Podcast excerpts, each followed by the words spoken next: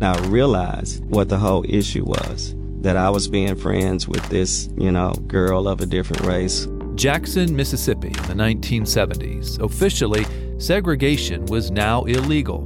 Unofficially, it was still happening. It was still happening in places like Greg Cornelius's sixth grade classroom, where his seat was moved away from his white friend. I didn't fully understand why, you know, and that was the hard thing because there there were no explanations at that time as to to why we treat each other the way we do.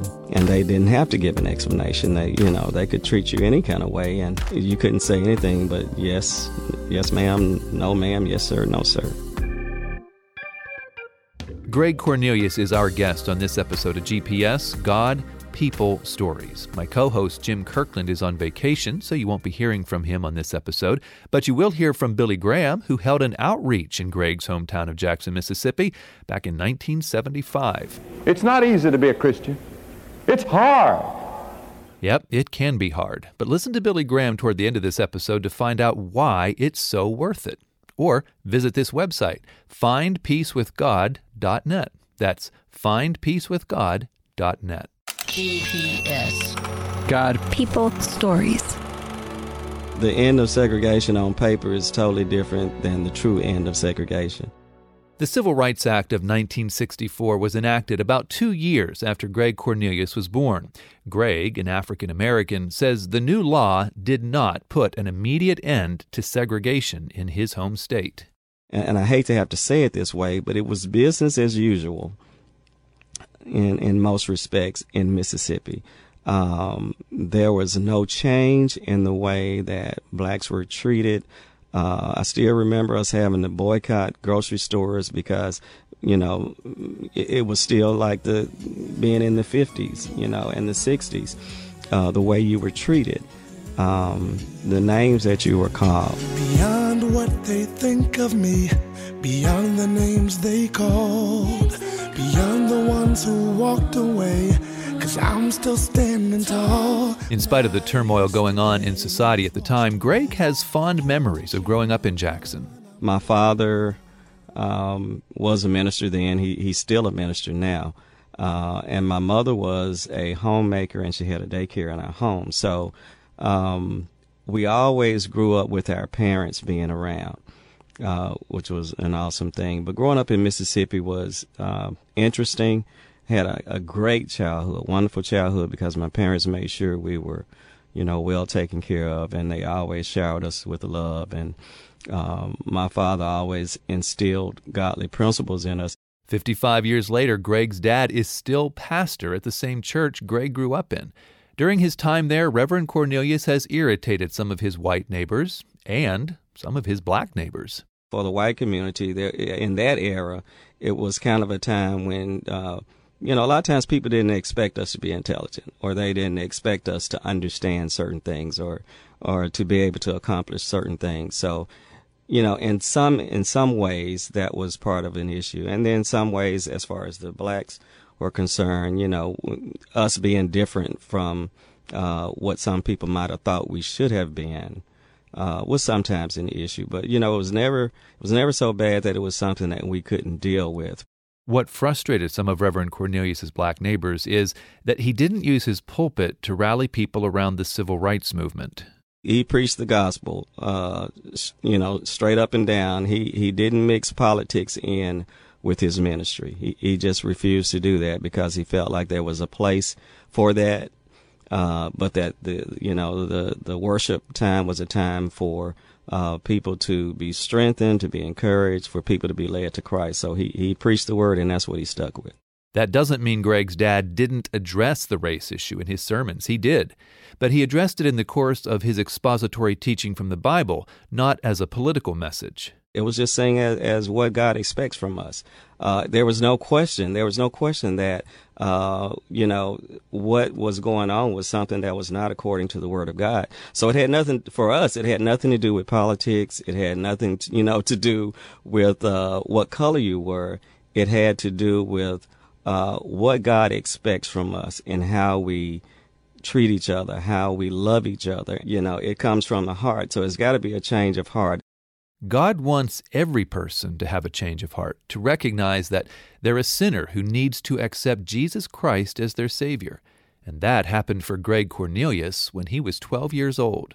So even after accepting accepting him as Christ, um, I went through the same troubles that a lot of other teenagers went through. I was rebellious, not you know maybe not in a bad way, but to me the the hardest person uh, to try to get to walk a straight path with the Lord is a person who's been good, who's been good all their life, who's always done right. That's something Billy Graham taught about when he held an outreach in Greg's hometown. You go to the church not only on the Sabbath, but you go to church all during the week. You live a good life. You're a moral man.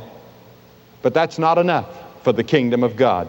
The entire Cornelius family attended that crusade, which was held in 1975. We are coming to you from Jackson, Mississippi.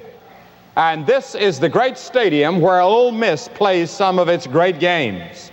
37,000 people are here tonight from all over the state of Mississippi. And we've had a glorious and wonderful evening. Now, by 1975, Billy Graham had a long track record of bringing blacks and whites together at his outreaches throughout the South. Nonetheless, Greg says it was still something of an unusual experience for everyone involved. You know, I was a little uncomfortable because I had never been around that many white people before. So it, it was it was still different, but uh, the amazing thing is that when the choir started singing, and the choir was a, a sea of, of blacks and whites together singing, and as the choir was singing, you know, it caused you to kind of see something. You know, maybe something different is happening here, something that's that's other than what we've seen. And then when he gave the invitation and people started coming down, um, you know, young people, old people, black people, white people, um, it was just amazing to see that, and it was very moving.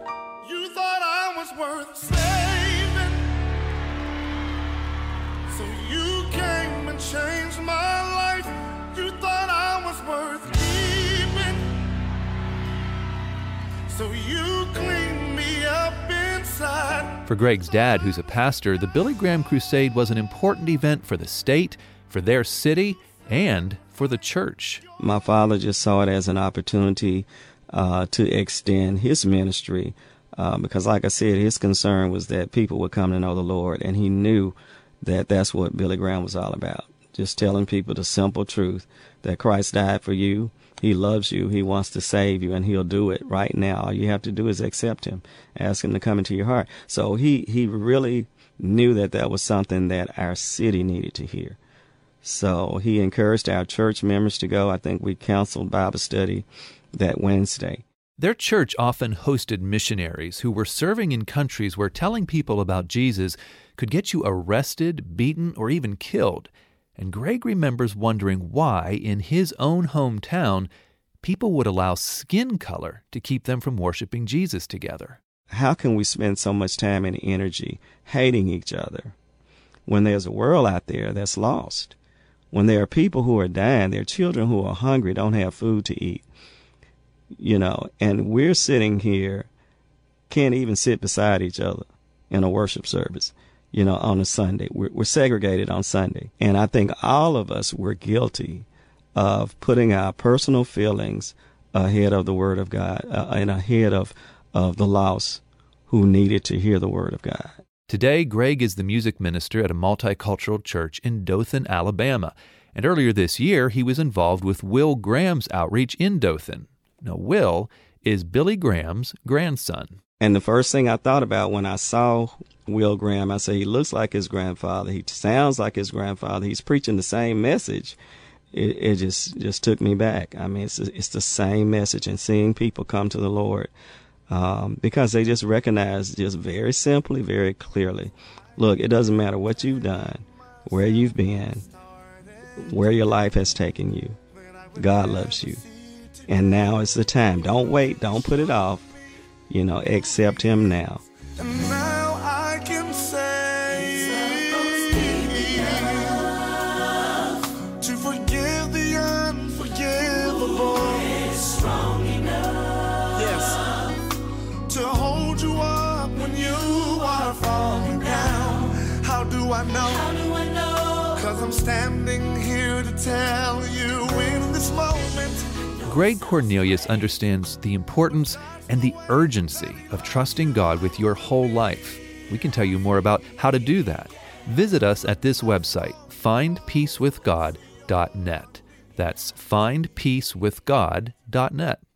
Greg didn't always trust God with his life. He tried to do things his way instead of God's way for a while, and he'll talk about that in just a minute. You're listening to GPS God, People, Stories, a podcast production of the Billy Graham Evangelistic Association. It's not easy to be a Christian, it's hard. Billy Graham, Jackson, Mississippi, 1975. Every day you have to face decisions and you have to ask yourself, what is morally right? What would God have me to do? And then do it. And after you have learned the ways of God and you've learned to walk with the Lord, it becomes a wonderful, thrilling life. Problems, yes. Persecution, yes. Misunderstanding, yes. That all goes with taking your stand for Christ. Now, what about you? Do you know Christ? Is he yours? If you're not sure about your relationship with him, you come and make sure tonight and receive him as your Lord and Master and Savior.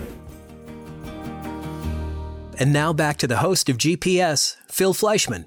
Our guest on this episode of GPS is Greg Cornelius. He has six children whom he loves dearly, but he's been divorced twice, and today he is single. Those divorces are the result of what he calls some poor choices he began making after he went to college and continued to make into his 30s. Greg says, looking back, he is grateful for God's patience and persistence. What it's taught me is that God never stops loving us.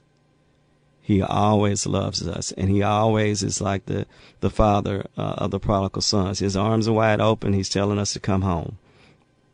You know, whether you're saved, you know, you can be saved and and still walk a path that's contrary to where you need to be going. Um, but God will never let you do that without you knowing in your heart and in your soul that you're not where you need to be and you're not doing what you need to do. He always made that clear but you have to come back to him. You have to come home. So um, if that's one thing I can tell people, never give up, never doubt what God can do. We sure do appreciate Greg Cornelius sharing his story with us. Uh, we also appreciate Anthony Brown for the use of some of his music on this episode of GPS. We post new episodes every Wednesday on a number of platforms, platforms like iTunes, SoundCloud, the iHeartRadio app, uh, BillyGrahamRadio.org, and the Billy Graham app. I'm Phil Fleischman. Thanks for listening. GPS, God, People Stories. It's an outreach of the Billy Graham Evangelistic Association. Always good news. Lord,